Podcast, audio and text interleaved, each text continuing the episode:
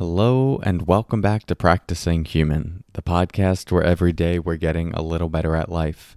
I'm your host, Cory Muscara, tuning in from sunny Palo Alto, the same place I've been for the last four months for quarantine. This is the longest I've been in one place for about eight years.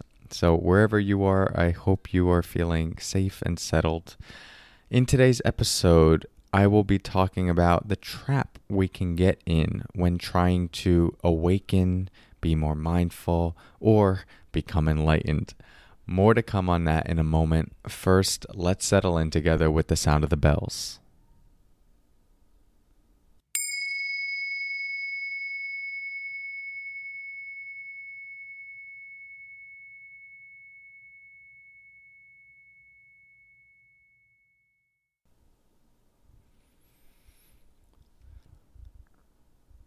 So, I'd like to share a quote from a book by Robert Augustus Masters.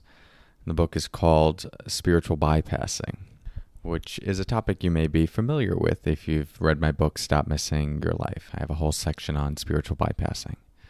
But one of the quotes from this book that I like, Robert says, even the most exquisitely designed spiritual methodologies can become traps leading not to freedom, but only to reinforcement, however subtle, of the I, who wants to be a somebody who has attained or realized freedom, the very same I that doesn't realize that there are no Oscars for awakening.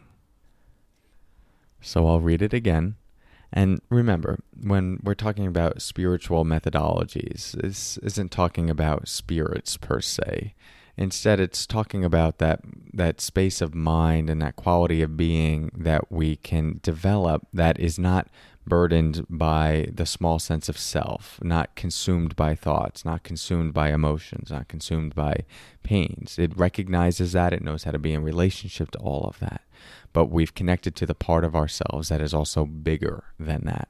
So, any spiritual methodology is a path that is taking you into that deeper space of being, or we ju- could just say that bigger space of being. So, here's a quote again. Even the most exquisitely designed spiritual methodologies can become traps, leading not to freedom, but only to reinforcement, however subtle, of the I that wants to be a somebody who has attained or realized freedom, the very same I that doesn't realize there are no Oscars for awakening. Ah, this idea is always something that I have to remind myself of because, uh, at least for me, and maybe you've experienced this as well, it can become easy to get caught in the identity around someone who is at peace, someone who is present, someone who is mindful, enlightened, awakened. And that then just becomes another form of attachment another form of being stuck to a small sense of who we are. Now we have to maintain the persona of being a particular way in order to get the satisfaction of being that way. But it's not the satisfaction of being that way, it's just the satisfaction that comes from having the identity of being that way. And that is different than actually being that way, if that makes any sense. And I, I have a bit of a complicated relationship to this because, with all of these topics, I think in the history of any topic ever shared related to anything, there are nuances. And this one is no exception because, as you may be familiar with, I got into meditation because I was trying to impress a girl. Nothing quote unquote spiritual about that. And I also feel like the first year of my practice was motivated primarily by the identity of being a meditator. I was 20, 21 years old and uh, still trying to figure out who I was in the world, who I wanted to be. And there was something really cool about being the meditation person and the idea of enlightenment. I had no idea what that was. Well, an idea, but disconnected from the reality of it. Uh, and so that actually pulled me into practice. And so, you know, you could look at that and go, well, that's that's not the way to do it. I go, why not? I mean, it started with an intention to impress a girl, And a year and a half later, I was in a monastery with a shaved head doing the real work. And at that point, wasn't trying to impress anyone. I was sincerely interested in the practice. And so we all come to this stuff, whether it's, it's personal development, spiritual ideas, meditation practices, mindfulness, for our own reasons. And it might be that we're genuinely interested in uh, the ultimate kind of freedom that we could experience as humans. And that's great. More power to you. But you might also get into it because you want to be a little bit more productive, or you want to stop being so angry, or yes, because you're trying to impress someone. And that is to me okay. This is just part of what it means to be in the relative world. And when I say the relative world, I mean the world that involves having a body, having emotions, having sensations, having thoughts, interacting with other people. The um, the the motivations in this space are don't often look super spiritual or transcendent or noble. They they look like the concerns that we typically have on a day-to-day basis. I need to make more money, I need to be more productive, I need to be a better sleeper, I need to be less stressed. And so if that becomes the access point, awesome. And what that often is in the early stages is this reinforcement of the I that Robert Masters is talking about we're we're developing our sense of I. We're becoming someone that is, you know, less stressed, more effective, more optimized in the world. And we can use that dangling carrot of a better version of our I, a better version of ourselves, to motivate us to practice. And and I think that is okay, especially when we're starting out. And one could argue it's okay for the duration of your meditation practice forever. Maybe you're just doing this to become a little bit more grounded, a little less stressed, not be so caught up in your thoughts. And that's okay. It might develop more self esteem, a greater sense of self worth, and more compassion for yourself. Awesome. You could take that to the bank, and that would be a, a powerful way to use a practice. However, there's a, a, deeper intention of some of these practices, meditation practices, which is that we get to connect with a quality of peace, contentment, and happiness that is less conditioned upon the puzzle pieces of I being perfectly arranged to our liking. And this is the space that spiritual methodologies are often more interested in. And the trap that we can get into, that Robert Masters talked about in this quote, is that the I that wants to become awakened is the very I that we need to let go of. And so we often progress in the path. We get a little bit more peaceful, a little more grounded. We're, we're now reading some some books on meditation, maybe a Buddhist book. And we'll go, ah, you know what? I'm I'm I'm a meditator now. You know, I'm pretty peaceful. I'm pretty grounded. Uh, I might even consider myself spiritual. Definitely more spiritual than that person over there.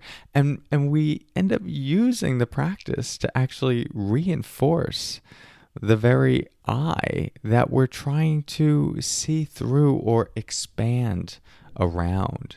And so practice in that way can can actually be used to anchor us to the very suffering that we're we're trying to soften the chains of.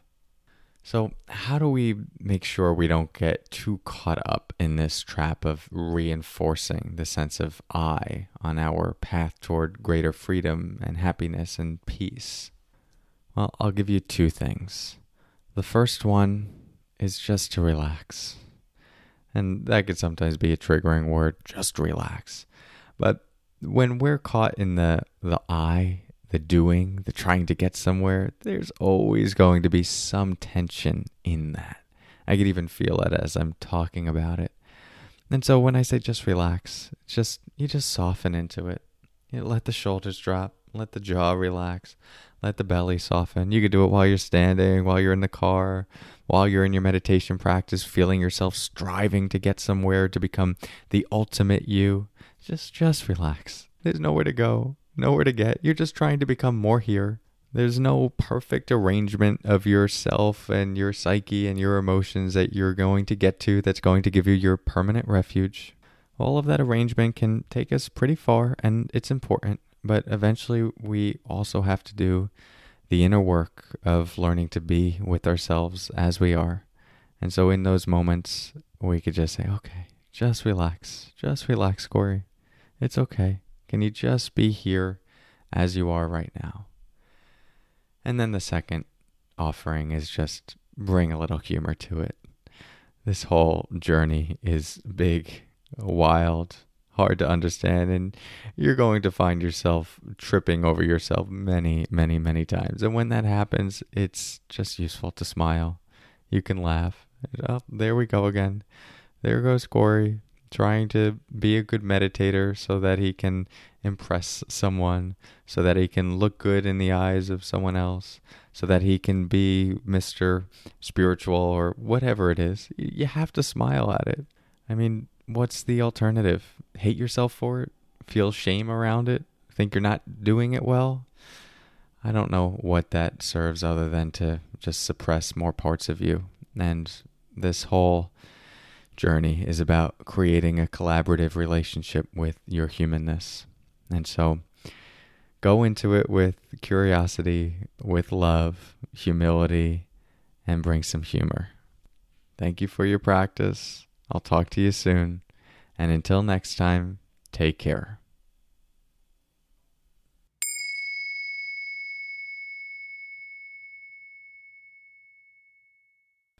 Hey, just want to say a big thank you to all of those of you who have left ratings and reviews on iTunes. I so appreciate it. One that just came through, Ginger Tonic 7, says, I look forward to listening to this podcast every morning as an uplifting way to start my day. I really appreciate this work, and I love the fact that these podcasts are to the point and super easy to add to my daily mindfulness practice.